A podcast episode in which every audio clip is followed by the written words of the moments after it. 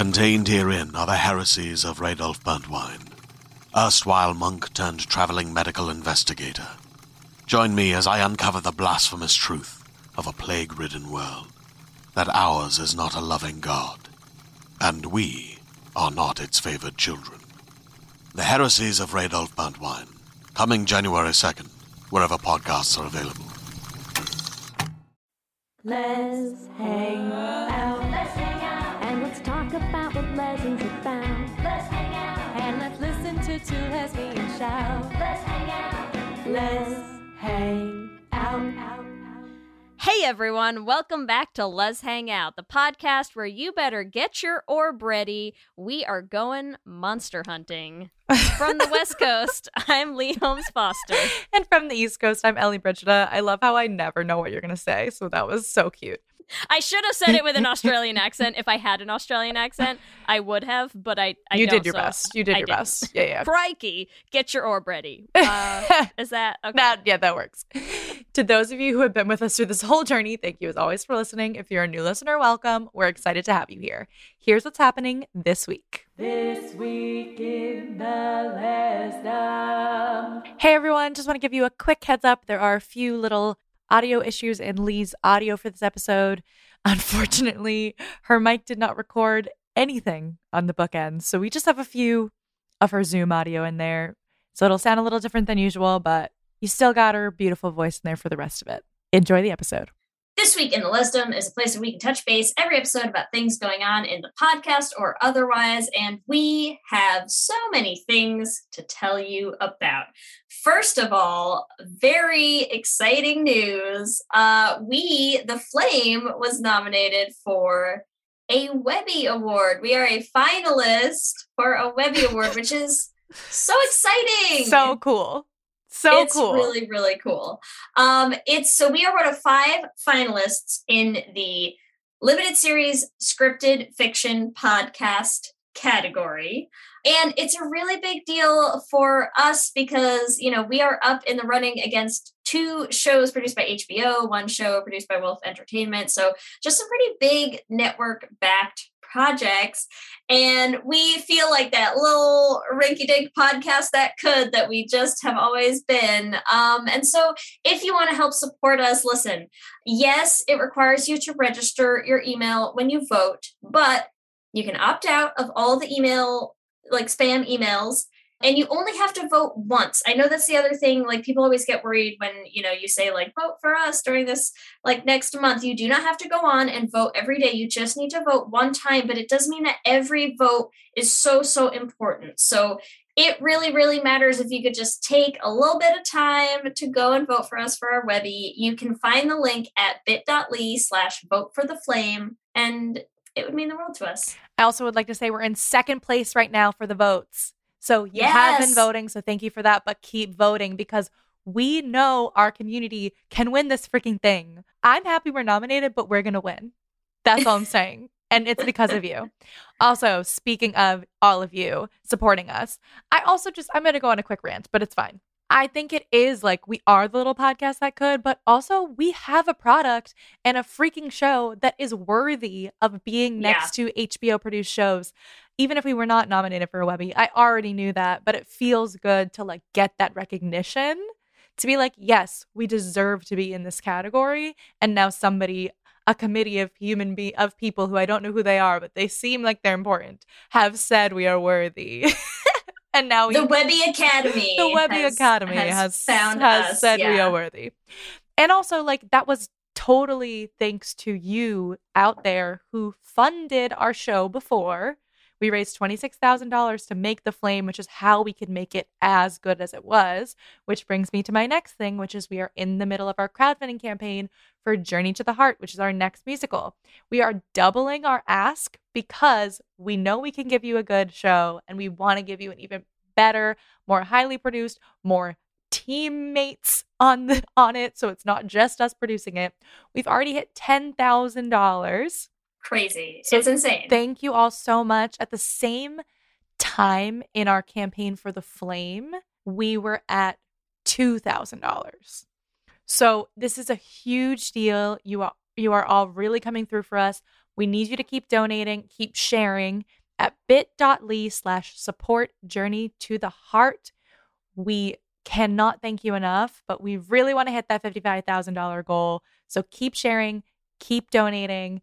We're going to make this thing. We also can tell you're all excited about the dollar beanies, and we are excited as well. And we can't wait to see you all rocking them. So Oh, it's yeah. going to be great. In the Greater Lez universe, lots of stuff going on lately. Uh, first, the GLAAD Awards just happened. Everyone looked so, So good. good.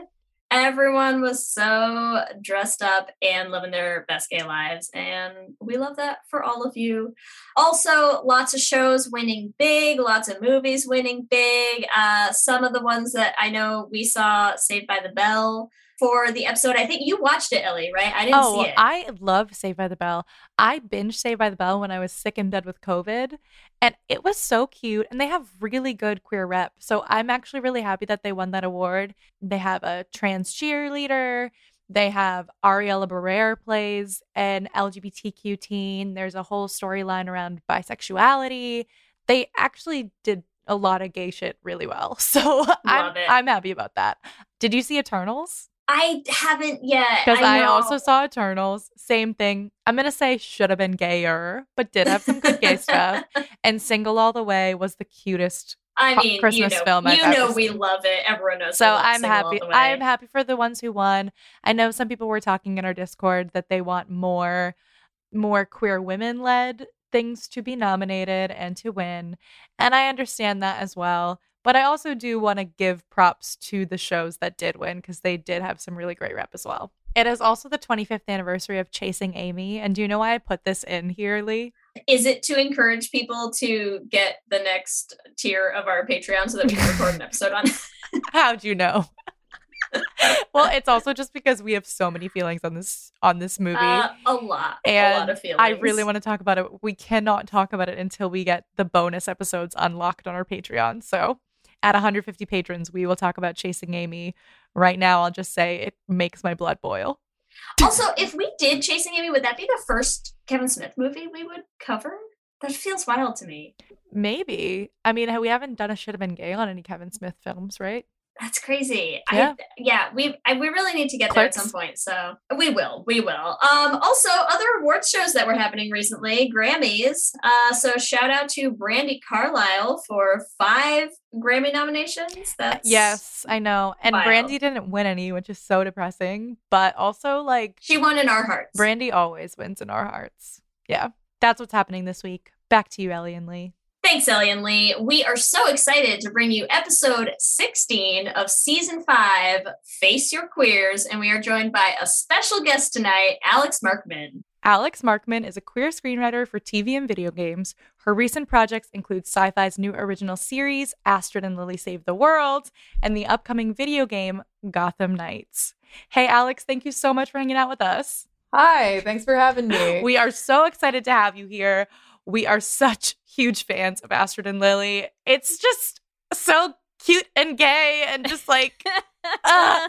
I'm so obsessed with it. It's such a problem. it is. And oh, I, I'm so happy to hear that. I, I got to tell you, I feel like my queer street cred has increased like tenfold just by logging into this Zoom call. so I know we always say we do validate your uh, your lesbian card, your queer card. yeah. So if you need a little stamp, we got mine's about to We got expire. We got you. We got you. Yours is about to expire. I'm sorry. How is that possible when you are like writing for one of the cutest, gayest shows out there right now? Come on. Uh, that's true. That's true. My my credentials are are racking up again a bit. Oh, I yeah. guess. Oh, yeah.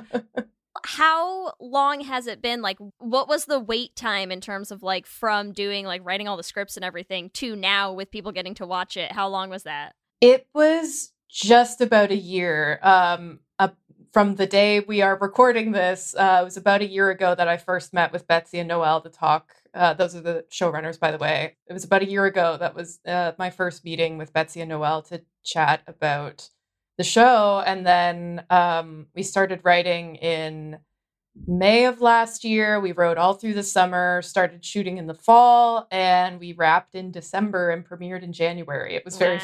fast. that is so fast, especially as far as like TV devel- development goes. I feel like there's people who were spend like five years on a show. Yeah, very much so. I've also worked in animation, and animation you can be looking at Yeah, years. two years. years. years. yeah. Video games, it can be even longer. So, um, and I was actually in St. John's when I found out the premiere date, and I went, "Really? that that soon? That's I mean that's amazing. Like, That is pinch me." you know?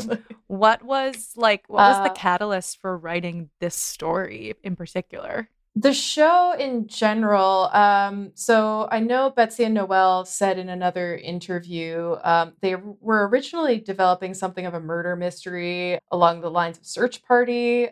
At some point, it became a monster show. Uh, you would have to speak to them uh, because that all happened before my involvement. And then for me, I mean, I I grew up on Buffy. Buffy's my all time favorite show. It's the show that made me want to be a TV writer. So when my agent told me that she had submitted me for this project that was essentially Buffy meets Booksmart, I went, okay, like what do we have to do to make that happen though? Uh, you submitted me, that's great, but do we sacrifice a goat? Like what do I need to do? Do we do we howl at the To- moon, make a spell? Like what are we doing? Yeah, exactly. do Do we we say, say, everything everything backwards? Yeah. backwards? yeah, like, I, I will do whatever I need to do to make this uh, job happen, and thankfully it did because it it's truly been a dream experience. That is so awesome. And yeah, like it definitely like watching it has such Buffy vibes, which Leah and I are also huge Buffy fans.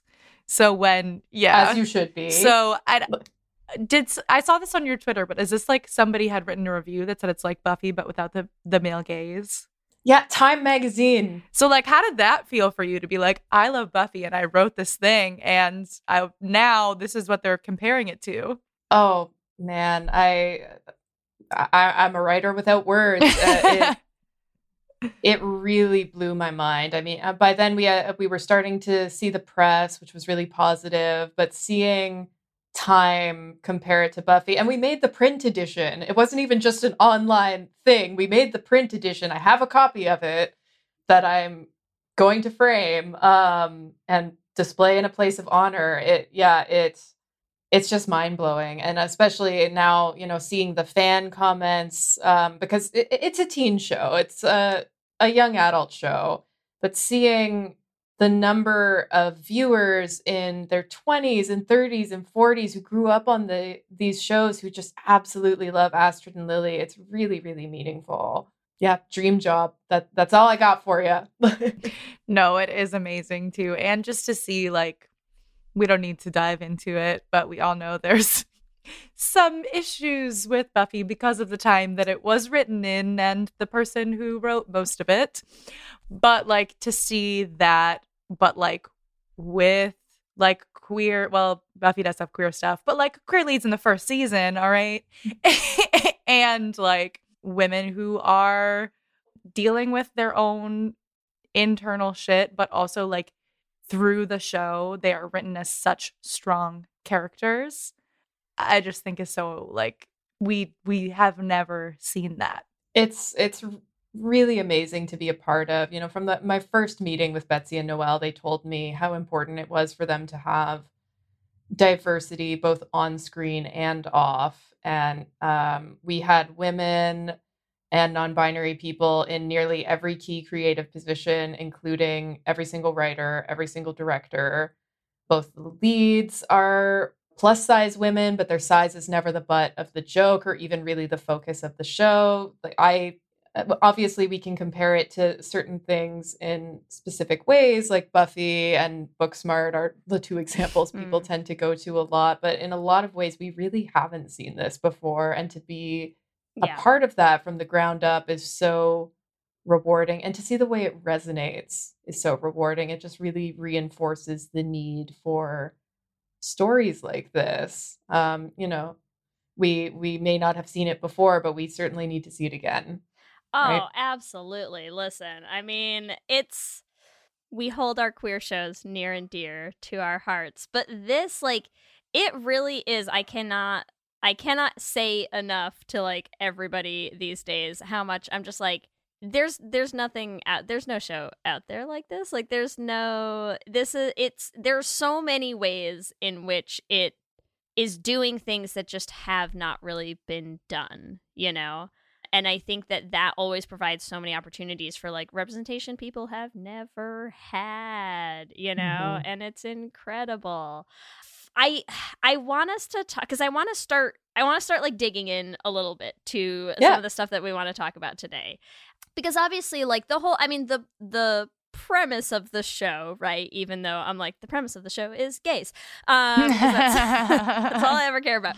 But the re- the premise of the show itself dimension there's another dimension there's a portal that's been opened there are demons leaking into our dimension um, I'm, I'm doing such a good job. Have me do your elevator. yeah, I know. I was doing like, this is a very good synopsis. There's an orb. There's monsters. There's kids. There's things. Um, Professional hype They are right skin here. bags. but- so so there's this there's this portal to another dimension that's been opened and astrid and lilly have to kill a bunch of demons collect their body parts it's just very normal collect their body parts stick them in an orb to close the portal and also be high school teenagers right Yes, um, while uh, doing all that, they must survive the horrors of high school, Yes. which is worse. which is worse and which really like i mean again you know this is i think the the place where the show to me is the most like buffy is in the ha- what is the monster this week and what is it really doing in terms of moving? yeah. what does it represent? How is it moving forward the lives of these people and their stories that we are invested in and like that's the stuff that i am such a sucker for i love that when you're just like what is the demon gonna do this week to help you come out to help you do this to help you get a boyfriend to help you have sex i don't know what that was a got a nice of song, Leigh. you're welcome you guys should have that in your musical. yeah, like, that, that's that a, little that's a bit new right rap. Da, da, da, da. It's so very uh, Lin Manuel would be so proud. yeah, yeah, that Uh, felt we're very going Lin. to a fair. We're going to a dance. We're gonna have sex in the back of your car. Okay. There Okay, you so. I know which one is Leigh's favorite episode. Uh, yeah, obviously. Um, listen, I'm always a sucker for the first kiss episode. Come on. and episode seven is a real gem. I mean, they're all one. gems. Every time someone tells me they're about to sit down to watch a show, I'm like, oh, that's a good one. Yes. That's also a good one. I just, uh, uh, I love all the episodes. And so, like, I- this is I- my favorite part. No, wait, this is my favorite part. No, wait. Yeah, it's so hard to choose. Yeah, it, I, I mean, I could never choose, but yeah, Yes. I'm a sucker for it. So so they're demon they're hunting demons. They're hunting demons. They have I think superpowers that they like some dude in a back alley was handing out that week. And that's, That's, how you they- get superpowers, Yeah. Leigh. Didn't Yeah, you yeah. know? There's a little scrape in the bottom of the barrel there. We have like your leg is strong, you smell shit. Here we go. Um Their superpowers are their powers of seduction, Leigh. yeah, it's so true. They had their superpowers And all friendship. along. Yes. Maybe the real superpowers were the friends we had exactly, the way. exactly, exactly. and being gay. Yes. and being gay. Yeah. Uh, yes. I love it. We all know that's a superpower. Oh, Sorry. yeah. Honestly, It really is. It really is. Has anyone have has anyone else seen that the TikTok audio where it's like really it's just like the it's like a gay guy and he's talking about how like it's just gay audacity where he's like I just believe I can do everything. Like I just think I'm going to be good at all things and therefore like that's why we are so crafty and like DIY and why I can do everything. It's not inaccurate. True. I have that, but not for DIY. Mm. Like I believe I can Yeah, I feel like I have selective small gay audacity. Yeah, a small subset of things I have audacity for. Agreed. Because also, like, I definitely have gay anxiety, so like they balance They each other counter. out. Yeah, they counter each You other. know, the queer panic and the the queer audacity. what do you have audacity for? What are the subset of things? Oh God, I shouldn't have said that. Now I actually have to think of something. I mean, right now you're catching me at a time when I feel pretty confident in my writing ability. You know, As you talk to me in a should. month. uh, but, and yeah, I'm just going to stop there because it's too hard for me to think of things that I think okay. I'm good at. It's a good thing to have audacity, and you are very good at it. So, success. well, thank you.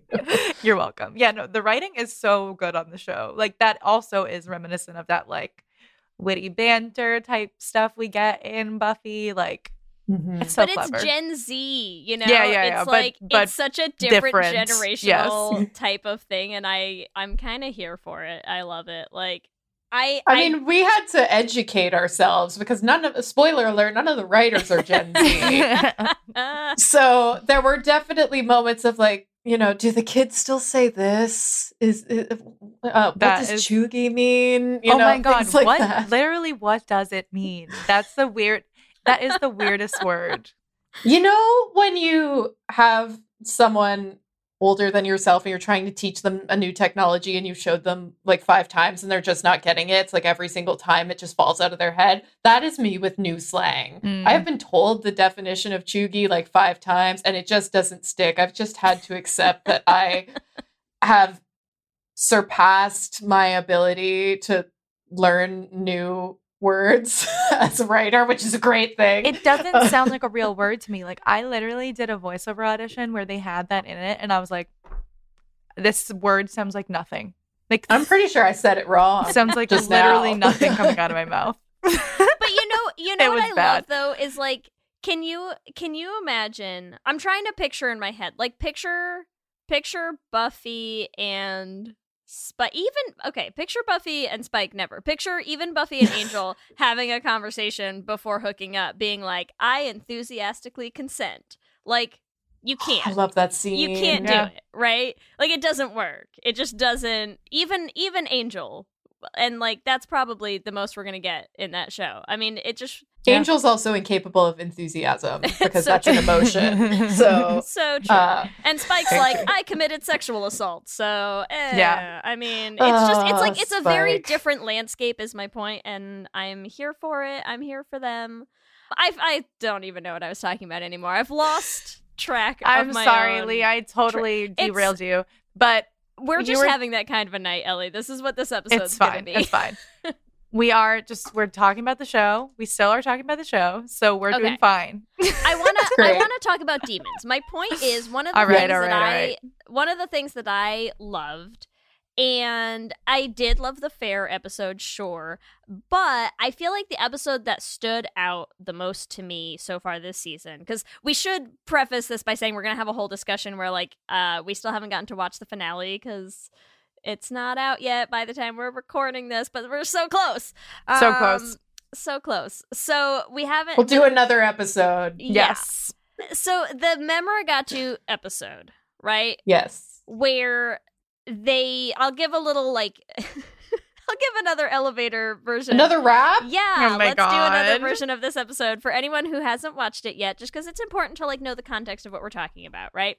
So there's a demon that's a jack in the box, and when you see the jack in the box and it like pops out and ah, in your face, you start going through these memory loops where you have to relive your worst memories, but they're not your real memories. They're like a fake, even worse version of your worst memory because monsters are terrible. That's like the worst thing. They're like, hey, what's your worst memory ever? Let's make it even more Even bad." worse. Yeah.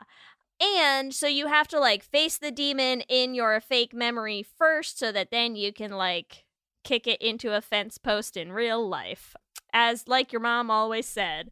And and so they do that and we learn a lot about our characters in this episode Mhm. and we learn things that like I think are so so important for like the whole development of all of the characters, but especially for Candace and Lilly, who are the ones I'm most emotionally invested in personally. Why You is don't that? say. Yeah, I'm so I- surprised by I- that, listen, Leigh. listen.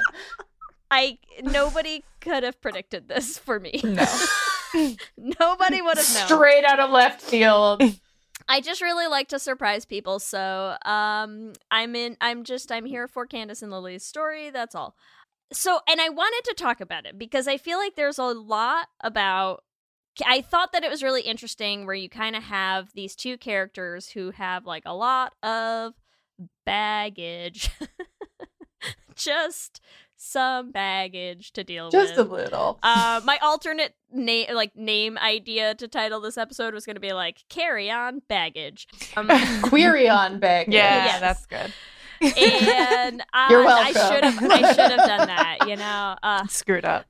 It's not I- too late. But I'm really curious, like from the perspective of when you all sat down to like plot out the season, plot out these characters, plot out these storylines. Because one of the things that is so different is like it is so different to have a storyline where you have like, hey, who here's the you know unpopular high school kid who's like kind of nerdy and like you know doesn't get invited to the parties, all of this stuff. Like, here's the I have one best friend and that's good enough for me. Like, it feels like it's flipped in so many ways, right? That it's not like, oh, I am like pining after the popular girl who like just doesn't even notice me and then I'm going to have a big crush on her and like pursue her and all this stuff. No, it's like the total opposite, where it's like, hey, here's Candace. She's unhappy and stuck in heteronormativity, and she has a giant crush on that kid, right? And I want to know about like what, how did that happen, and what was like the planning discussions around that in terms of like how do you even start to approach that when it's not something that's really been done before on television. So, all credit to our wonderful showrunners and creators, Betsy and Noel, for planting those seeds. The idea that Candace and Lilly used to be friends and there was some sort of schism that caused them to go their separate ways when they were younger was built into the show from the beginning. I think Candace actually references it in the pilot. She says something about you know, um, ever since you met Astrid, we haven't really hung out or something like that. I'm I'm paraphrasing, obviously. So that was built in from the beginning, and there was always that moment with them in the pilot. And I remember reading it in the pilot and having this moment of like, "Am I hallucinating? Like, are we really doing Are this?" they? Are they? because you know all all queer people are taught from such an early age to mine their media for any Mm. shreds of representation um and with Astrid and Lilly it was just there from the first script and I remember thinking like am I hallucinating? Am I imagining this? Or are, are they really going to tell this story? And I I asked the uh, Betsy and Noel in my first interview and they were like no you're you're not imagining it. We absolutely want to tell this story. We want Candace and Lilly to find their way back to each other. I was like well sold. I'm Um, yeah. Um, so when that was built into the show from the very beginning, we didn't quite know what that schism was. Um, but Betsy and Noel knew they wanted to explore it in the memory episode because Mm. what better place to do so? And yeah, when we sat down to break break episode five, we started talking about, well, you know, what would that conflict look like? How did it come about? And how can it come about in a way that we don't essentially throw Candace under the bus Sure. because we don't want her to just be a basic mean girl. There needs to be more to it than that. And I think we really found it when we realized that something needed to be off about the memories, that you needed, yes, they were being forced to relive their worst memory, but something was off, like something wasn't quite right about it, which is a very real thing that trauma does to your brain. You will often remember or misremember things or believe things were your faults that weren't because that's how trauma messes with you. Yeah, that's kind of how that uh, came about. But yes, it was built into the DNA of the show from the beginning that Candace and Lilly had a relationship when they were younger and would find their way back to each other as teenagers and that that would become a romance. Well, and it's it's so perfect too because I think um we just recorded another episode where it's like something that we talk about because it comes up a lot on the show is this idea of like friend breakups, right? Like a lot of queer people have these like very intense friend breakups. Yeah. Mhm. Yeah. Because they And weren't we don't really- necessarily friends. Like they were friends, Friends- but yeah. Yeah. and the thing about friend breakups, and I'm starting to see some stuff about this, but we have so little language to discuss it. Like even just calling it a friend breakup, you know, a breakup that's framing it in all a sort of uh, romantic language, right? The same language we use for our romantic relationships. It's not really something that we've discussed historically, and often, frankly, I mean, my friend breakups have been way worse than my romantic breakups. That makes it sound like I've had a lot of breakups. I haven't, but um, the ones I have had, it's so much more painful to lose a friend. I think maybe because when we enter into a relationship, we go into it knowing that this could always happen, like uh, Mm. that they may not be quote unquote the one if you believe in that type of thing, but you don't expect that from your friends. We if in a way we kind of take our friends for granted and believe that they will always be there for us and when we're forced to confront a different reality, that's very painful at any age. Yeah. Well, and there's also, I think, us like for queer people, it's so much more common to see, you know, like I feel like it's the kind of thing that when when queer people watch this show and watch that episode that like I don't think it is surprising to any of us to say like, well, yeah, of course Candace was so upset. Candace probably saw something in herself that was represented by Lilly and her moms, you know, and having that immediate shame associated with it from her mom of saying like you can't hang out with those people right that it's like watch i mean it's just like watching little candace just like sobbing on her birthday and you're like God, I know. I was so mean to all the give up her characters. because they're gay and she's gay and it's making me sad now and like ugh, ugh. I also do really like like I've talked about this before on the show. Like you're saying, like she's not a basic mean girl. Like I feel like that's like the most important kind of way to treat those characters because like sometimes you have a person who's like been so horrifically mean to this character and then and then we're supposed to be like and just kidding they love each other. And it's like Yeah. "Mm, that doesn't sit right with me. So i like that there's a bit more nuance to it to the point where like even in some of like the earlier episodes like candace starts being pretty nice to lilly comparatively like you don't Mhm. really have like this like harassment that we have in some other shows where it's like that was my bully for years but now i love her and you're like this Yeah, does I- not compute Yeah, not at all. And I I'm particularly not a fan of the trope of the homophobe who turns out to be secretly gay. Not that that is never the case. It absolutely is, but you know, if any of my childhood bullies showed up on my door like surprise, I loved you the entire time, I'd be like, "Okay, bye." Yeah, Like- exactly. I'm like, good for you. I'm Um, glad you realized that, but like, I'm not interested.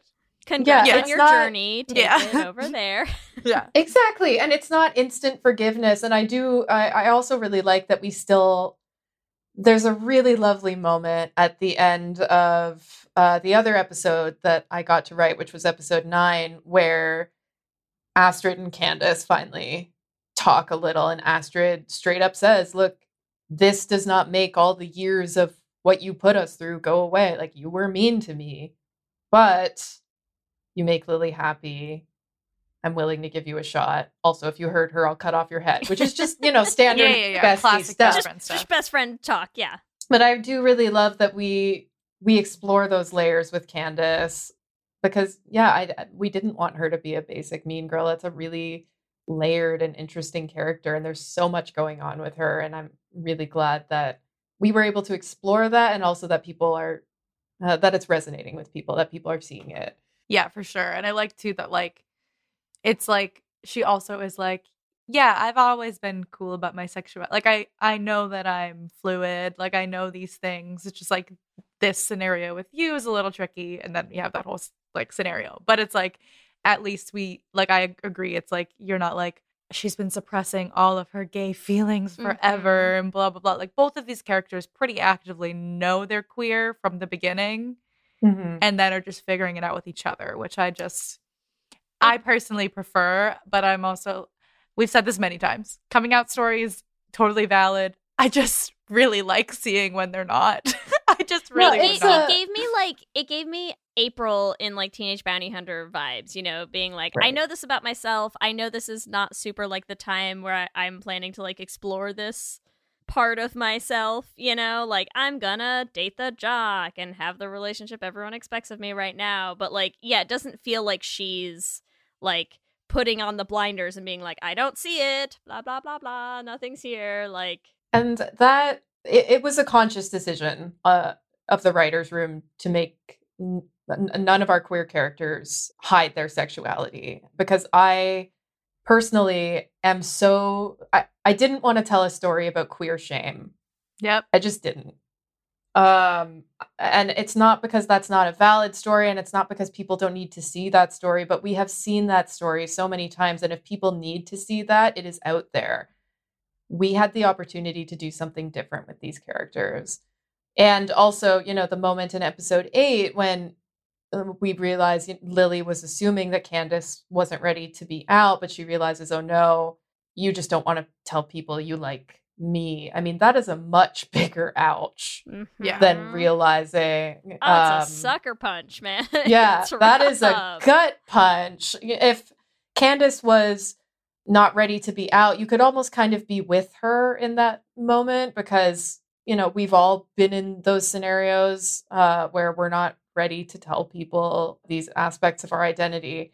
Whereas here, Candace frankly screwed up. I mean, those are, she literally says that she screwed up and she needs to make it right, which is a much more interesting arc for the character and it's it's just different you know i why do all queer characters have to be ashamed of their sexuality it just drives me crazy so i'm really grateful to have been part of a show that was very passionate about doing something different Yeah. with the queer characters Well, and it's also like the I don't even know what I want to talk about first. I have so many thoughts in my head right now.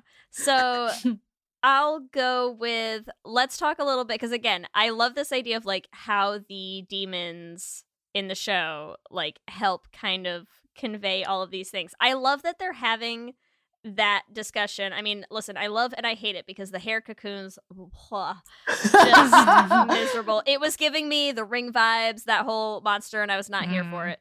But um, I mean, that is what we were going for, so at least we I- I were see successful. that. I'm sorry. I see I'm sorry that. we traumatized you. as a millennial of a certain age, listen, I know I don't need that. Too many, I don't need that back too in many my life. traumatizing sleepovers where they put on the I ring. left the ring back in 2003 where it belongs. Damn it. Okay. Um, okay, but it also allowed us to have a lot of fun in that the kids needed to capture it in a video camera, and they're like, "What's a video camera?" Oh my God. Um, that is one of my personal favorite moments of the entire series. I'm just throwing it out there. I know hair cocoons, you don't have to like them to each their own, but come on. Incredible. I, but here's what I did like about the hair cocoons is I liked again where it's like it's it's it's just small things sometimes like having an episode where every single one of your characters is so wrapped up in themselves. And then to have the crux of that episode be them all wrapped up in themselves with their little heads poking out having these conversations about each other's feelings and stuff hanging from these n- like disgusting hair cocoons because it is right? It's like you have this whole episode where it's like astrid is pissed at lilly because she's keeping a secret. Lilly is like not pissed at but like hurt because candace like doesn't want to do any sort of like pda or like do anything where anyone else can see it. Like tate is hurt because his girlfriend is into someone else. Like candace is being completely self-involved and like forgetting everyone else's feelings. Eggs is there. I don't know. There's Eggs. just there's a lot happening. Love eggs. Eggs is so possibly one of my favorite characters. He's, He's one of my favorite characters to write. Michael plays him beautifully. He's just such a gem every time. I oh I I deeply love eggs, Uh, and he's the one there screaming, "Hey guys, maybe we should deal with the monster." It's just It's oh, incredible. the entire scene is beautiful. But like, but what a great again, right? Like, what a great use of a a demon. Like, what a great use of that that whole imagery of it and being like, hey, like, get out of the like get out of your own head. Like And once other again- people exist as well. Look at them. They're hanging in front of you in their own cocoon.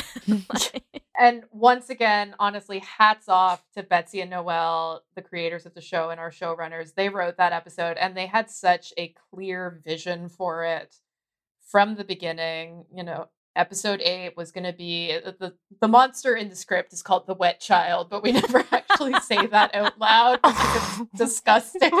Yeah. Um, the moist kid. yeah. Like no. Moist Harry We just kid. lost like half it. your listenership by, because we said Yeah, that. Yeah, sorry, Um, sorry everyone. But they had such a clear vision. Episode eight was going to be the wet child. There were going to be these hair cocoons. Everyone was going to be forced into a room, and secrets were going to be revealed. Also, it was going to be a Breakfast Club homage. It's they had the such... Breakfast Club, d- like direct parallel. Like that first intro setup scene, I was howling. Like I was just So absolutely good. dying at Tate in his little jacket and everything, and Sparrow with oh god, with the fingerless Yes. gloves. yes, it was perfect. Everyone killed it. D- Danishka directed that episode. Um, like the music was uh, all very 80s, uh, all the costuming. It was just everything about it was perfection. And also, I have to give a shout out to Grace, the adorable little girl who played the wet child. Um, the Adorable. sweetest- the sweetest thing on earth, but God, was she terrifying! Oh my she I was mean, a few too many eyes, just and some wet hair can really, you know, scary up. Uh, what I'm sure is a cute kid very under very there. cute somewhere. kid. Yeah. Oh, absolutely adorable and just the sweetest thing, terrifying on screen. That is so funny. like, how do you even audition for that role too? I truly don't know. I I um yeah, I know a couple of the monster auditions involved like checking their shriek. Like could they make a, a Nice, monster kind of cry? I I truly don't know what it went into casting the wet child. Although she has a great growl because at one point she was uh we were taking pictures backstage and I asked her to snarl at the camera and I never slept again. So uh, that must have been her audition. yeah, that that was Yeah, it. I love to. I'm like the demon from the first episode, the tearjerker, is like so. he reminds me of um of literally like he reminds me of the demon from the musical episode in Buffy, Oh yeah. right? Like very like campy and yeah, the fact Well, that he that calls himself first- daddy is too much. that was the first script I read, right? And that was all in the pilot. You know, is this monster kind of like a sexy daddy? And once again, I said to my agent, I was like, seriously, who do we have to send a gift basket to? Like, I need to work on this show. You don't understand. My life will be incomplete if I don't get to write for this show. It's just, yeah. Oh God, the monsters are so fun. Tearjerker is just incredible, and yeah, Are you ready to shop? Rakuten's Big Give Week is back.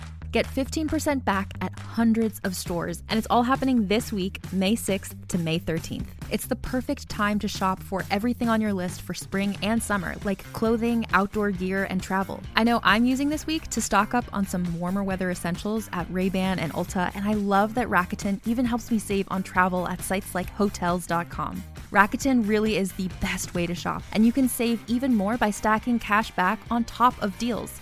Plus, during Big Give Week, that cash back is bigger than ever. With Rakuten, membership is free, and when you sign up and shop today, you get an extra 10% cashback boost. That's an extra 10% cashback on top of the 15% cashback. You won't see higher cashback rates than these. Go to Rakuten.com or download the Rakuten app. R A K U T E N. Shoppers get it. Hey there, this is Justin Bartha. I made a funny new podcast, King of the Egg Cream. It has the greatest cast in the history of podcasts with actors like Lewis Black, I'm torn by my feelings for two women. Bobby Cannavale, You can eat it, or if someone hits you, you can put it on your cut. Melanie Lynskey, I wonder what these marvelous things are that look just like boiled chicken feet. Jason Ritter, I can break things and pick locks and kill people. Michael Stuhlbarg, The whole point is to inspire people that they should make themselves better. Ari Graynor, No, don't whet its appetite. What are you, an idiot? me, Justin Bartha, That's not just any egg cream, that's a Lemke's special. And all narrated by the hilarious Richard Kind. This is the story of Harry Dalowitz and how he rose from nothing to become New York's King of the Egg Cream. So if you like funny true stories, come listen to King of the Egg Cream, available wherever you get your podcasts. So much fun. I was trying to remember like what my other direction of thought had been because there was something else that I wanted to talk about, and you now were just talking about the demons guiding the story. well, and then yes, we were but talking there- about the so, hair uh, cocoons and the everyone's demons wrapped up guiding in the themselves. story was one Bam. thing. There was the play was the other, right?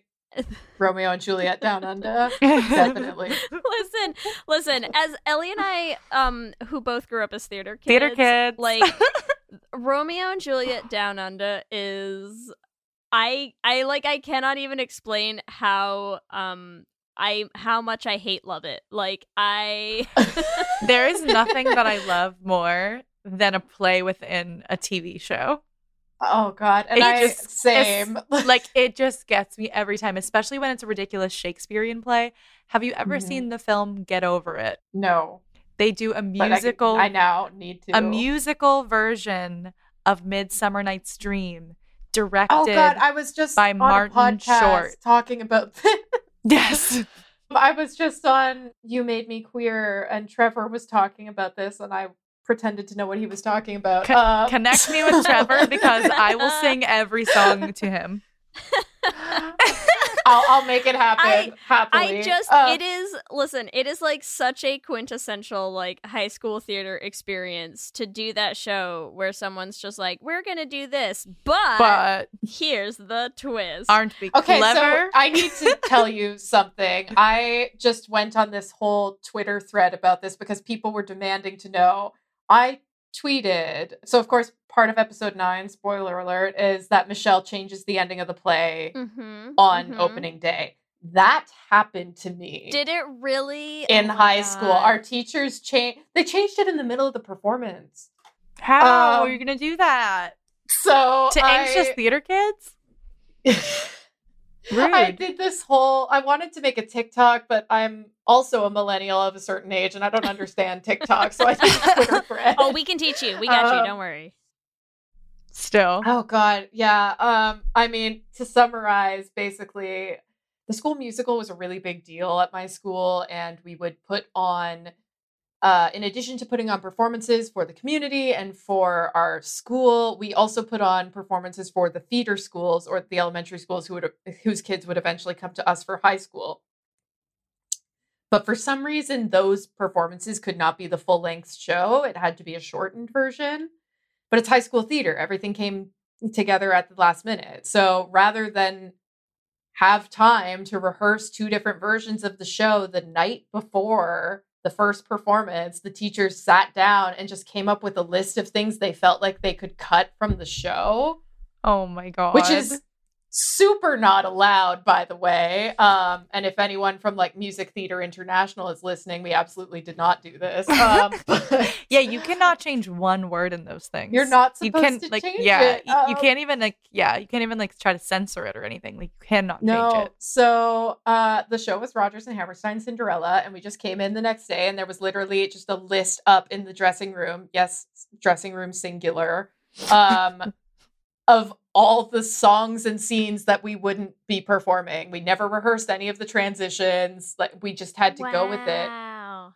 Um That is but because they never because they never rehearsed the shortened version, they also never timed it, which meant that so Rodgers and Hammerstein Cinderella is a three-act musical. We were maybe halfway through Act Two, and the stage manager runs backstage and goes, "The buses are here. We have to wrap this up now." so they, Oh my they god. slammed the curtain shut. They shoved the prince and the king onto the apron and told them to ad lib while we set up for the wedding scene. They had to improvise the entire second half of Cinderella. Like we hadn't done the search with the shoe, we hadn't done any of the drama with the stepsisters. I think we barely got to the ball.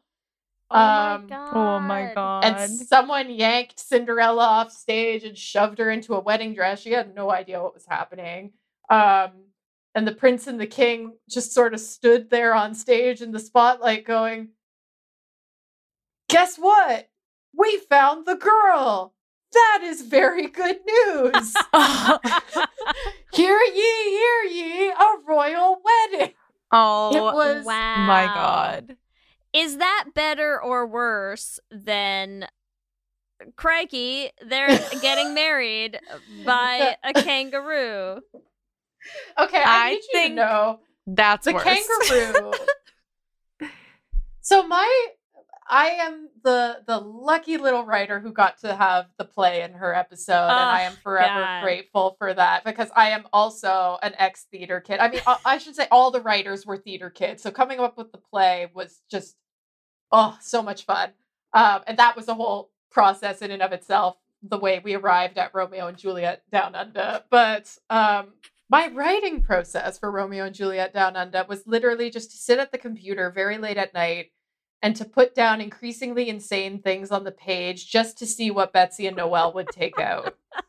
because um, for anyone not familiar with the TV writing process, yes, individual writers typically write the episodes, but the showrunner will always do a showrunner's pass before the draft goes out. So, you know, they do a quick pass, make sure everything sounds right, that everything's happening the way they wanted to. That's very typical. So I threw things in thinking that they would yank a couple out at least before they went off to the network and then to the actors. The most insane of which being what if the kangaroo performed the wedding? They not only did they not took not only did they not take that out, they took nothing out. Wow. Oh my god. well, kudos because I cannot tell you like I don't think that's probably the the part of this show where I laughed the hardest is every line of Romeo and Juliet Down Under. Like it It's so good. just destroyed me. I don't know. I think it really is that it's like if you've ever done like a high school theater production, like I don't think anybody can sit through that and not just be like crying, laughing. Like I don't like even just stupid stuff of like like the what do they say where they're like like doth thou bite your thumb at me, mate? And I was like, oh my god, I do bite I- my thumb, bloke. Like- cannot. I cannot do it. It's just it's like it's it was just it was great. It was great. Well That's done. so bad. Bravo, Thanks, bravo. Jen. Shoehorning in the Australian slang was particularly Oh, fun man. because, like, I actually, I'm not actually the biggest fan of Romeo and Juliet, but I really like a lot of the poetry in Romeo and Juliet and just completely bastardizing it with whatever Aussie slang I could think of. And even when we just, uh, when I told the writer's room the story of my teachers changing the play on the day, and I was like, hey, what if Michelle did that? And they went, Oh my great. God. Oh my Um, god. uh, I I reached out to my cousin who used to work as a doctor in Australia, and I was like, "So, is there any like weird Australian medical slang you can inform me of? Also, wedding traditions." Um, and she told me, but I couldn't tell her why. And then Oh the episode god. aired recently, and I got to reach out to her. I was like, "Do you remember last year when I randomly asked you this stuff, and I couldn't tell you why?" The But episode's out. But okay, look, because I'm gonna I'm gonna use this to segue us slowly back to Candace and Lilly, which you know I'm just dying to do. But like even the way in which Candace uses that opportunity where she's like, she's standing off stage, I'm gonna like fuck the script. I'm just gonna like Yeah. talk at you now and and Eggs is there like it's not the right scene. Like that's not even what happens. And like and it's such an epic romantic It's- moment like uh, uh, you know all on the page. She drops the accent she sees lilly she just pours her heart out to her with some of the most romantic poetry the bard ever wrote. Yeah. and then eggs is like that's the wrong scene. It's the wrong scene. And and saying it while they're both on stage which is just it's like it's all just the very high school theater of it.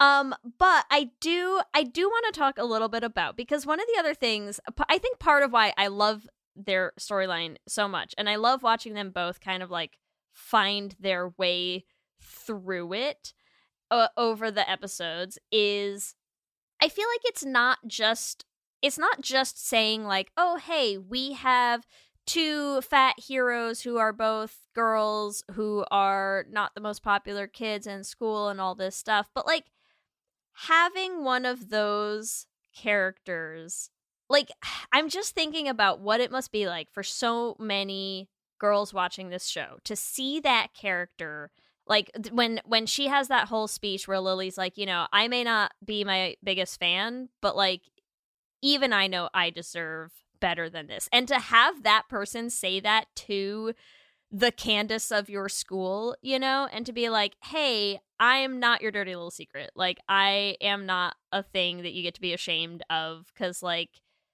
that's not being into me. Like, for so many reasons. Whether it's that, like, because you're the outcast, whether it's because you're gay and they have their own things they're working through. Like, it doesn't matter what the reason is, is like, that's not what liking someone is. That's not what showing up for someone is. And, like, that uh like I feel like that's the thing where I'm like, look, like there have been shows with fat leads, like whether or not they've been handled as well. Let's not get into it. There have been like It's another episode. Yeah, yeah, yeah. another episode on like, listen, are you like the quirky fat best friend who gets like tossed the nerdy guy at the end? Okay, fine. That that in and of itself, like th- that moment is just so important. I'm like, that's just that's so necessary. Like kids need to see that. Teenagers need to see that. Like need to see somebody able to believe enough in themselves to say, I deserve better than what you're offering right now. No, thank you. That line has a lot of weight. Actually, the TV Junkies just released an entire article about that single line, which blew me away um, as the writer of that episode. Um, but it, it's a line, you know, I, I I feel it deeply. Let's say I, I believe, you know, we've all been in those situations, and I am someone who still struggles to sometimes say, you know what, I deserve better than this, um, even if I know it right? And yeah, to have that moment is really powerful. And of course, then Candace's journey throughout the episode is to learn what it means to show up for somebody. Um, it, yeah, it's I I've gotten so many messages on Twitter um, from people just resonating so deeply with that moment and how much they needed to hear that, and as you said, needed to hear it from a character like Lilly hmm which is so like meaningful to me as the as the writer to know that it's resonated with so many people it's really special Yeah, and also like to see where Lilly comes from from the beginning of the season to that moment where you literally have Mhm. seen her crying in a car because she feels so like worthless. Like, am I a monster because people say I am? And like to that moment is so powerful. Yeah uh, that's the journey we really wanted to take lilly on in season one was to see her become comfortable in her own skin and become confident in herself and i think by episode nine we're really starting to see that and certainly in uh, episode 10 you'll see it as well um, and it's really amazing to see the character go on that journey and you know sam just plays her so beautifully I- i'm so proud of her uh, Yeah, also this is like sort of random, but not. I read it that this was Sam's first TV show. Is that correct? it is sam's first tv show Crushed it. That's She crushed it. It- right um so fun little fact for you guys um i was sam's camp counselor when she was no. a, a little Stop baby it. actor i'm oh not my kidding gosh. uh at a drama camp for a couple summers so i i hadn't spoken to her in years by the time the show came about and then i remember seeing the casting for astrid and lilly um and i went wait i know that name That's amazing. so i i knew her when and i'm i'm so proud of her what a star I love it. I love also. I'm like, you're from Canada, right? yeah I'm like that. That all you, all of you know each other. well, I mean, we're also like Sam and I are not are uh, we're from places that are not terribly far away from each other, but you know, we don't all know each I other. know, I'm Canada's just- a pretty big I know. place. it's really just like all those people in Toronto. yes, There Like all Toronto. the all the queer actors in Toronto. Like all the That like, is a small world. Yeah. Yeah. That is true. yeah, yeah. That is true. I'll, I'll grant you that one. and then actors who are also then on Syfy, yeah. which I love. This like Well, I mean, the Canadian TV industry is comparatively small. It's really, it's like six degrees of Kevin Bacon, except it's more like two degrees of Degrassi. Uh, Yes. in the Canadian industry. Or it also So- it always reminds me too of like how you know you're always like a British actor who were they in Harry Potter right? It's like that kind Yeah. of small Yeah, yeah, yeah. yeah. I love that though. That is so cool. It's it's absolutely wild. But yeah, I'm I'm so proud of her. That's amazing. Was there anything else you wanted to talk about with the demons, Leigh? I mean, listen, there's so many things I want to talk about. There's like that whole episode because then there's doppel people, and it's like, oh, are, do you even actually see the people around you? And there's like there's stand-ins, and I'm just listen. I have a lot of feelings about everything always. Ellie, you know this about me. I know. I know. I mean, we can talk about the doppelgang. I love the doppelgang. I So- listen, the doppelgang I just thought was like again, it's just great. It's a great use of like are you being seen? Do people even notice that it's not you? Like also she was creepy as shit being the doppel lilly. wasn't It she was- so It good? was off-putting. like so creepy. I was on set for most of those scenes, and I mean, uh, remember, this is someone that I knew when she was like eight, and I'm watching her play this super creepy version of herself. It's so unsettling. Even when she's not doing Uh, anything, she's just standing there. I'm like, how do you look so scary all of a sudden? I don't and just like it. staring at a wall, like. I just- It, Oh, reminded God. me of like my my our dog is like basically completely blind right now, and it like reminded me a lot of her.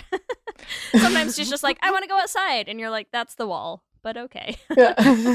oh no. What I what I really love about the doppelganger monster is that Astrid and Candace end up being sort of mirrors of each other in that episode, and that they are both so mixed up in their own crap with Astrid and Sparrow and Candace and her popularity that they're not clocking what is going on with Lilly. They're just so in their own heads. And when they get out of their own heads, they realize well, Astrid realizes it. uh, Candace doesn't quite realize what's going on with the doppelgangers. At least they fill her in later off screen. But, you know, it's not until they both of them are able to get themselves out of their own heads and clock what's going on around them and the way their actions affect other people that they're able to overcome the monster. And they have these really parallel journeys in the episode that I just absolutely love for them because, you know, obviously Astrid and Candace, there's still a little bit of tension there at the end of nine, but although we are starting to see it melt. And yeah, I just love that for them because, of course, as soon as Astrid thinks Lilly, you know, uh, she explains it away. Uh, oh, I, you're not acting like yourself. You're really quiet. It's because Candace hurt you. But as soon as she allows herself to really clock what's going on, she's like, oh, duh, right? Which is such a beautiful moment. And then they turn out to be a doppelgang because we had to make everything worse. well, and So- someone had to get Val. I mean, come on. Otherwise, Oh God, what's even the, the, point? Val. Val. I love Val. I uh, I just love her so much, and Christina again plays her to perfection. Just every high school theater kid, grown up theater kid, seeing themselves in this poor girl who I gets mean, attacked by the yes. monster every time. Every it's, time. You gotta love a running gag, you know? Yeah. Ah, it's just oh so good. And yeah, we had to make her the crocodile. We were really mean to Val. oh, it's just so yeah, it's so much fun. But it was a really but fun mean in we the love best way. Mean in the In the greatest best way. You know? Yes. Um, before we go into our Q and A, I, I mean, if people have listened all the way through, then we gave them a lot of spoilers. However, what if they have not seen Astrid and Lilly Save the World? What's your like? What's your short pitch? Like, here's why you should watch. Well, you know, we've already kind of covered the premise of the show and stuff. So rather than rehashing that, which you did so beautifully in song, You're You did welcome. greatly. You're welcome. I instead my pitch for it comes from the writers' room, which is that all of us talked about um, a desire to create the show we needed when we were growing up, whether that was as someone who is fat or someone who is queer or someone who's BIPOC. We wanted to create the show we each needed growing up and seeing, you know, Candace and Lilly and how their arc has come about and just the entire final product of the show, I can say this is very much the show I needed when I was growing up. So I hope it would be that for you too. Beautiful. That's my pitch. it's a great pitch. I agree. So make sure you watch I mean, it. it could have been a little more musical if you ask me, but like it, it was fun. It was. I'm about to be in tears no, here, and and you I, have ag- to. I agree. get- I think that's. I do think that's why I love. I I'm like so into the show. Is like. I that's what it hits me as is like this it's a show that I think people need to watch like whether e- or not it's even the show that you needed it's a show you need to watch because it's just like it's so important for people to see that you know mm-hmm. because like because i do think it's important like i think and so much of what you just said too is it's like absolutely like somebody who grew up fat with the representation that we had when we were kids i mean jesus like obviously you need this It's still show. not great. Let's No. be Still not honest. great. No. Like it's and it, improved and it's marginally, so much better than but- it used to be, and it's still not great. But it's also like I cannot think about like how important it must be for everybody to see how into Lilly Candace is. I saw a tweet. this was like mid season too. They hadn't even gotten together yet, but someone tweeted, "You can see Candace's crush from outer space." Yes. Like so obviously. Yeah. It's like so clear. But like that's so important too, is I'm like, yes, absolutely. Like you need to see Lilly having the self confidence to say, like, I deserve better, like this is not okay. But it's also so important for people to like see a character being like, hey, you're fat and gorgeous and funny and smart and I'm into you. And like Mhm. ha- like that is also important for people to realize so like, important. yes that's so that's also an option and like what i think we have done historically over and over again is to like shame people when they're into that very person. much so. and i'm like it's just uh it's so important all around. I can't stand it. Anyways um anyways watch astrid and the lilly people. Like it's okay. Yes, please. it's a it's a totally fine show. I don't feel strongly about it one way or another. You know, I I do want to say on the note of you know um shout outs to the romantic leads. I know we're not here to talk about the straights, but I feel like we have to give a shout out to Sparrow as well because he is also very much that person for Astrid. He's just into her from the beginning. Uh, you know, he he doesn't care about her social status or her size or anything. He is just so completely into her and again, that's very much something we wanted to show. So, anyway, we don't have to talk about the straights, but I felt like I would be doing hey, a we gave them those disservice. few seconds and i think that was very generous of us like good we job do still love. We do still love them. We do still very much love Astrid and her confidence as well. yes Like when she asked Sparrow out on a, out on a date, like love that for her. But also, all I want to do is watch the finale and see Candace and Lilly go to a dance together, and I'm just, I'm gonna die. I mean, it's yes. just gonna be me dying the whole episode, and I'm already ready Yes. for it. I Yes, also was gonna say before the finale is well, people are gonna see the finale when this episode comes out. But just in general, we'll post. We've already posted on Twitter. Twitter. We will post again and again. But people need to be watching these shows so that we get more seasons. Because Yes, I can't please. handle if we don't get another season, like so Neither many can I. other shows have done that we have been obsessed with, and yet people suck. So Look, guys, if you want to support Astrid and Lilly, you gotta tell Syfy that you want that second season. Watch the show, rewatch the show on Syfy's website uh, or app, uh, if possible. If not, on the network itself, and tweet at them on in, or post on Instagram, comment on TikTok, all of it. Tell them how much you want a second season because we have so many more stories to tell in this universe. I could write these characters, by which I mean Candace and Lilly, but also the others, I guess, um, for the rest of my life. Well, also eggs and Valerie. So I love our entire cast. So I want to write them. them for the rest of my life. just all of them. Yeah. yes, Excellent. yes, please. All right, let's do this. We're ready for our Q and gay. Let's go. Q, and, gay. All right, question number one: What is your worst Astrid and Lilly demon? A. Memoragatu. B. Hair cocoon. C. Tearjerker. Or D. Razor.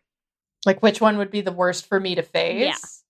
Oh, Memoragatu, easily. Hair monster is just like what I have to pull out of my shower drain. I'm not that scared. Like, That's a good zinger if you had to say that. Amazing. Okay, question two. I have very long hair, guys. Question two What's your worst real life demon out of A, friend breakup, B, being unpopular, C, peer pressure, or D, overbearing parents? oh, friend breakup, definitely. Oh, yeah. I mean, I was never popular, so peer pressure and a fear of losing your popularity don't really resonate with me. Um, I wasn't cool enough to have either of those things. um, friend breakup, easily. I get that too. That would definitely be mine. All right, question number three. Who were you in your high school theater production? A, lead role, B, ensemble, C, prop person, or D, audience? None of the above. I I I wrote and directed a lot. Mm. That tracks. Uh which, you know, huge surprise considering where I ended up. Uh but yeah, I was usually the one writing um and then for the school play I I assistant directed. Who do we talk to to get a full length version of Romeo and Juliet Down Under? That's what I want to know. Somebody has to. I want How- like a high school version of this show. How much real. funding do we need to license? Yeah, right. Listen, I Look, guys, hit up Blue Ice. I I'm waiting on a season two renewal. I'm happy to write it. Like I I got my Romeo and Juliet script on my bookshelf. I, I'm ready to go. I can contact my cousin for more Australian slang. Like, guys, I'm ready. We're so ready. We'll license it, and then you know, halfway through the production, they'll decide to change the ending because the buses Yep. got there early. And if you decide you want to make it a musical, hit us up. Okay, Broadway, we're coming for you. Listen. Yeah. I got you. a gay please. musical, obviously. Oh, yeah. I I just got very excited about this. It's fine. Question, question four: Which superpower would you want out of A. Astrid's senses or B. Lilly's leg? Oh God, that's hard. They both suck.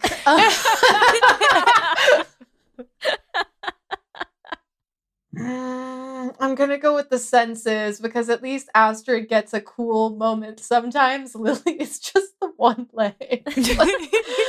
Lilly has pick the your poison Valve moment here. superpowers. Like I should. um. Yeah, I, I, I mean, I think I can handle the vinegar smell that she gets sometimes in exchange for the occasional instance of super sight. Uh, I'll go with Astrid's powers. nice. Fair enough. All right, question number five. Which Astrid and Lilly character are you most like? A. Astrid, B. Lilly, C. Candace, or D. Val? I mean, You can you can do a write in when you're in the episode too. So yeah, I was about to say, um, so I, I mean, I was Val in high school. They all resonate with me in a different way. So this is going to be kind of a smorgasbord of an answer. In general, I would say I'm most like Lilly until I get comfortable around someone and then my Astrid starts showing. Um, but in terms of the our universe in general, I'm probably X. Eggs. That's a good choice. I'm That's pretty great- sure I'm an eggs too. So it's fine. yeah. it's a great choice. Uh, I don't quite has, have his aptitude for science, but I do have his aptitude for can we focus on the issue at hand? So, uh, I think I think Yeah. that was my favorite eggs moment was during the Breakfast Club scene when Michelle's like, "Why are you here? It's the library." Like, yes. which was also very much me in high school. So um, I, if I had to pick, um, I'm probably eggs. I love There you it. We got to add eggs. We got to add eggs to the question five. I think you do. we really do. Remember, you can give us your own answers to this episode's Q and A questions on our Twitter at Lez Hang Out Pod. Alix, thank you so much for hanging out with us and for writing this incredible show. So cool.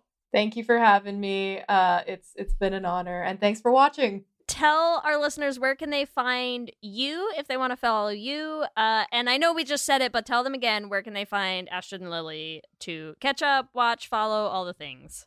So if you want to follow me, I am at Mark Woman on Twitter and Instagram. I'm also on TikTok, but I don't post on TikTok, so why would you follow me there?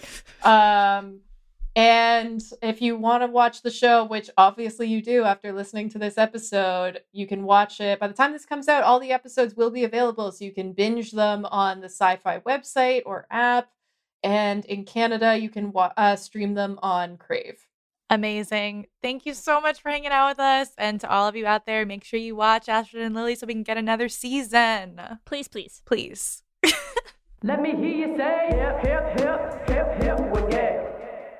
We love hearing from all of you. We love continuing to build this community. We like to shout out some of our favorite things every episode. And during this month, while we are crowdfunding, the people who are nearest and dearest in our hearts and minds are everyone who is donating to our crowdfunding campaign. So we are just going to shout out everyone that has donated since last week The ridiculous amount of names. Seriously, you guys are amazing.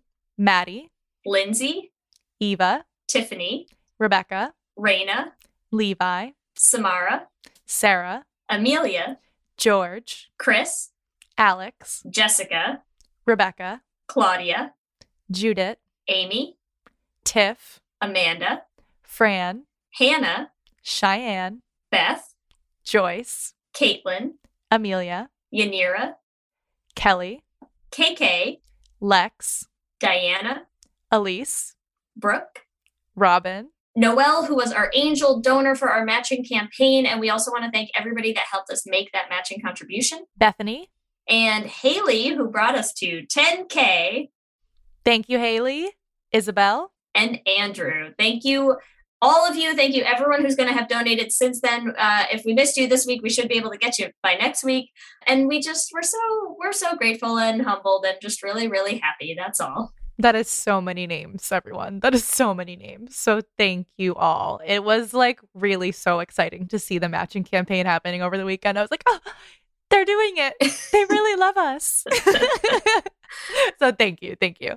And as always, we want to thank our lesbian Jesus patrons, Mark Foster, Jess Klaus, Tanya Ferguson, Jacqueline Rose Nishino, Sarah and Julia, Danny Gunlock Tamura, Brittany Ray, Alana Rosen, Lizette Stye, Stacy, Adi Benitez, Fiona W., Whitney Lennon, and Jennifer Trujillo, and our King Princess patrons, Amy and Ellen, Leah Henley, Liz Chen, Julia Gonzalez, and Ashley White. Thank you all so much for supporting us all year round. Some of you for four or five years. Thank you. We could not make the show without you.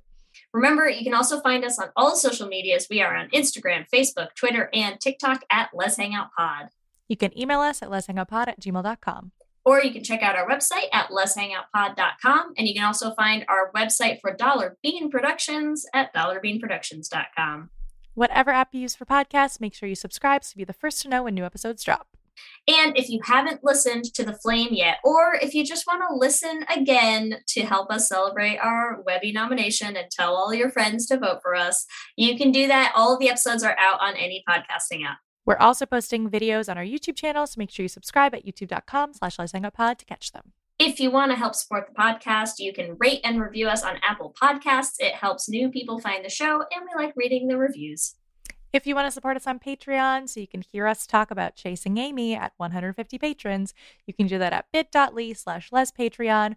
We have watch parties for our patrons and our favorite, our Patreon-only Discord chat. If you want to help support us in making all of our podcast musicals, you can join our Patreon at bit.ly slash the flame Patreon. Helps us make our next show and helps us bring the flame onto the stage in New York City this fall. If you want some Lez Hang Out merch, you can get that at bit.ly slash shop.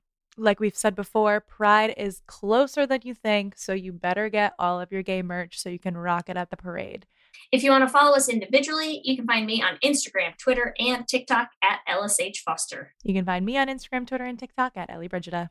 With that, I'm Ellie. And I'm Leigh. And, let's, hang, out, again soon. Let's hang out. out.